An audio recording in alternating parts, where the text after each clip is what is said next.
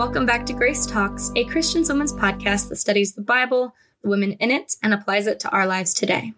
For this Bible study, we're going to be learning about judging others, mercy, and fresh starts. To do that, we're going to be leaning into the perspective of an unnamed woman found in the Gospel of John. But first, let me check in on you.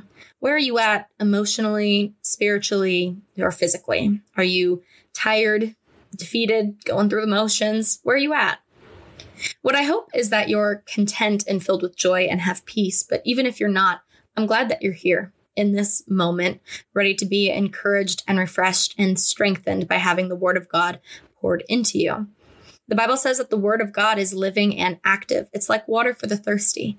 And let's face it, most of us are a little dehydrated, if not a lot. So let's drink up starting in John chapter 8, verses 1 through 6. It says that Jesus went to the Mount of Olives. At dawn, he appeared again in the temple courts where all the people gathered around him, and he sat down to teach them. The teachers of the law and the Pharisees brought in a woman caught in adultery. They made her stand before the group and said to Jesus, Teacher, this woman was caught in the act of adultery, and the law of Moses commanded us to stone such a woman. Now what do you say? They were using this question as a trap in order to have a basis for accusing him. So Jesus, he's in the middle of teaching when these teachers of the law bring in a woman who had committed adultery. Why did they do this? Their lawful reason? In Jewish law, according to Leviticus chapter 20 verse 10, when people commit adultery, both the adulterer and the adulteress were to be put to death, which is why they say the law of Moses commands us to stone such a woman. Interesting that they didn't bring in the man with them, just the woman, so they were ignoring half of the law. But following the law wasn't their real motive anyway. Their real reason, or the real motive, was to get Jesus trapped in his response, because as they saw it, whichever way Jesus responded, they could get the upper hand. If he agreed with the law, which is the righteous thing to do, and they stoned this woman, Jesus would be in trouble with Roman authorities, as Jews were not allowed to enact their own death penalties. Only Rome could carry out capital punishment. And also, Jesus was teaching on mercy at this time and before then, and that would just make him a hypocrite in that sense as well. But if Jesus said that they should not stone her, then the Jewish leaders could, you know, quote unquote, prove that he was a blasphemer, that he didn't follow the law of God, and that he wasn't a trusted authority. So, which response does Jesus choose? Well, as usual, Jesus saw another way. In verses 6 through 11, it continues saying this But Jesus bent down and started to write on the ground with his finger. When they kept on questioning him, he straightened up and said to them, Let any one of you who is without sin be the first to throw a stone at her. Again, he stooped down and wrote on the ground. At this, those who had heard began to go away one at a time, the older ones first, until only Jesus was left, with the woman still standing there. Jesus straightened up and asked her, Woman, where are they? Has no one condemned you? No one, sir, she said. Then neither do I condemn you, Jesus declared. Go now and leave your life of sin. First, I'd like to theorize what he was writing on the ground with his finger. So there's two more well-known guesses as to what he was writing, and they may overlap since he writes before he speaks and after. So it could be technically both these things. But the first guess is that he was writing these people's names in the dust and then perhaps writing a sin that they'd committed next to their name as Jesus was someone who once told that woman at the well everything she had ever done, this isn't far fetched. It also would give enough reasons for people to quickly disperse if they didn't wish for their secret sins to be written out in the ground. The second guess is that he was writing out the Ten Commandments on the ground with his finger, drawing a correlation to when God wrote the Ten Commandments on the stone tablets in Exodus. Basically implying that since he was the author of the law, he was the one to properly interpret and execute it. Okay, so the next thing I want to focus on is Jesus' response when asked if the woman who had sinned should be stoned. He said, Let any one of you who is without sin be the first to throw a stone at her. Luke 6, verses 37 through 42 reads like this It says, Do not judge, and you will not be judged. Do not condemn, and you will not be condemned. Forgive, and you will be forgiven. Give, and it will be given to you. A good measure, pressed down, shaken together, and running over, will be poured into your lap. For with the measure you use, it will be measured to you. He also told them this parable Can the blind lead the blind? Will they not both fall into a pit? The student is not above the teacher, but everyone who's fully trained will be like their teacher. Why do you look at the speck of sawdust in your brother's eye and pay no attention to the plank in your own eye? How can you say to your brother, Brother, let me take the speck out of your eye, when you yourself fail to see the plank in your own eye? You hypocrite! First take the plank out of your eye, and then you will see clearly to remove the speck from your brother's eye. So, this passage gives more color to Jesus' response and his heart for a loving, relational people, not a rigid, self righteous people. It's not about letting everything slide and never calling out sin when you see it, but look at the context. It talks about removing a speck from your brother's eye in a familial relationship where there's permission to call one another out in love. And even with your brother, it says to focus on the plank in your own eye first. It's not about pointing fingers, it's about humility. It's about recognizing that none of us are perfect and we all need the grace of God and mercy from each other. James chapter 2 verse 13 says for judgment is without mercy to one who has shown no mercy. Mercy triumphs over judgment. So we forgive because Jesus forgives us. We have mercy because we were given mercy.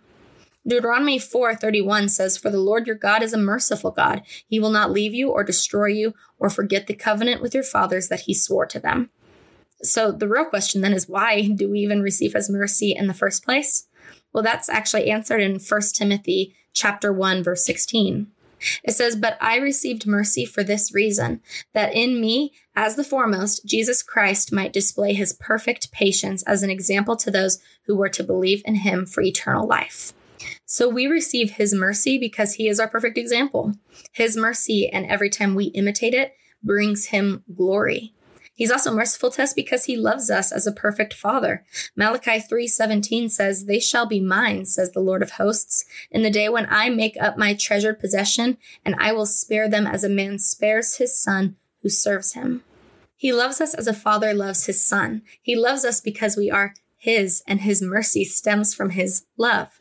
And his mercy and love were proven beyond any human doubt when he sacrificed his only son in exchange for our sins to be forgiven.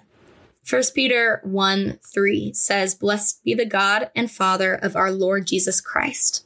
According to his great mercy, he has caused us to be born again to a living hope through the resurrection of Jesus Christ from the dead. So we were shown this incredible act of mercy, and our response to what he has done should look like Joel chapter 2, verse 13. And it says, And rend your hearts and not your garments. Return to the Lord your God, for he is gracious and merciful, slow to anger, and abounding in steadfast love, and he relents over disaster. It's saying, Rend your hearts. And rend your hearts is it means to feel sorrow and pain at where you were before Jesus. But then the next step is to turn towards our loving God and then start to look more like him. It means that we don't throw stones that we ourselves deserved. And this leads us back to our story from today. Jesus said to her, Then neither do I condemn you. That's the same mercy offered to us. When we accept Jesus' sacrifice and believe in who he is, when we turn from who we were and look to who he is, that's when everything changes. There will come a day when the devil stands to accuse each of us and we will all have sins that would have weighed so heavy on us, debts we could never pay. But Jesus will step in and no stones will be thrown. Debts will be canceled and we will not stand condemned because we trust in the overwhelming mercy of God. But before we move on with our day, there was one more thing Jesus told her. What were his final words after that? He said, Go now and leave your life of sin. Notice that she was forgiven before she did anything. He said that she was not condemned, and then this next step happened. And that's because God's mercy and grace cannot be earned, they're free gifts. But paraphrasing what Paul once said in Romans, does that mean we continue living the lives we used to? Simply answered, no. In 2 Corinthians 5:17 it says therefore if anyone is in Christ the new creation has come the old has gone the new is here. When the miraculous happens in our life there should be evidence of change. Ephesians chapter 4 verses 21 through 24 says when you heard about Christ and were taught in him in accordance with the truth that is in Jesus you were taught with regard to your former way of life to put off your old self which is being corrupted by its deceitful desires, to be made new in the attitude of your minds, and to put on the new self created to be like God in true righteousness and holiness. Once again, this just puts more color to Jesus telling her to go now and leave her life of sin. Once you learn who Jesus is and you experience forgiveness, you're given a new spirit of life. Where before you were walking one way that led to death, now you turn and you walk in the direction of life. And because of the Holy Spirit living in you, you have hold of the same power that lives in Jesus. This power rends your heart when you walk off of that path. It gives you the endurance to continue the way. It gives you strength to think new thoughts and change old habits. Colossians 3 verses 1 through 17 reads like this. It's so good. It says, Since then you've been raised with Christ, set your hearts on things above, where Christ is, seated at the right hand of God. Set your minds on things above, not on earthly things. For you died, and your life is now hidden with Christ in God. When Christ, who is your life, appears, then you also will appear with him in glory. Put to death, therefore, whatever belongs to your earthly nature sexual immorality, impurity, lust, evil desires, and greed, which is idolatry. Because of these, the wrath of God is coming. You used to walk in these ways in the life you once lived, but now you must also rid yourselves of all such things as these anger, rage, malice, slander, and filthy language from your lips. Do not lie to each other, since you have taken off your old self with its practices and have put on the new self, which is being renewed in knowledge in the image of its creator. Here there is no Gentile or Jew, circumcised or uncircumcised, barbarian, Scythian, slave or free, but Christ is all and is in all. Therefore, as God's chosen people, holy and dearly loved, clothe yourself with compassion, kindness, humility, gentleness, and patience. Bear with each other and forgive one another if any of you has a grievance against someone. Forgive as the Lord forgave you. And over all these virtues, put on love, which binds them all together in perfect unity. Let the peace of Christ rule in your hearts, since as members of one body you were called to peace, and be thankful. Let the message of Christ dwell among you richly as you teach and admonish one another with all wisdom through psalms, hymns, and songs from the Spirit, singing to God with gratitude in your hearts. And whatever you do, whether in word or deed, do it all in the name of the Lord Jesus, giving thanks to God the Father through him. In short, we have been shown mercy, so we in turn give mercy. Jesus laid down his life for ours. So now we have the opportunity to live out this new life as new creations. We're forgiven, so we get to walk in freedom, in eager anticipation of the goodness of God, in the hope of what is to come. And that's everything that I have for today. As usual, if you have any questions about today's episode, the Bible, or anything else, I'd be happy to answer as best as I can. And if you haven't heard it today, remember, God loves you I love you. You are important, you have worth, and you have a purpose. I'm signing off. Bye.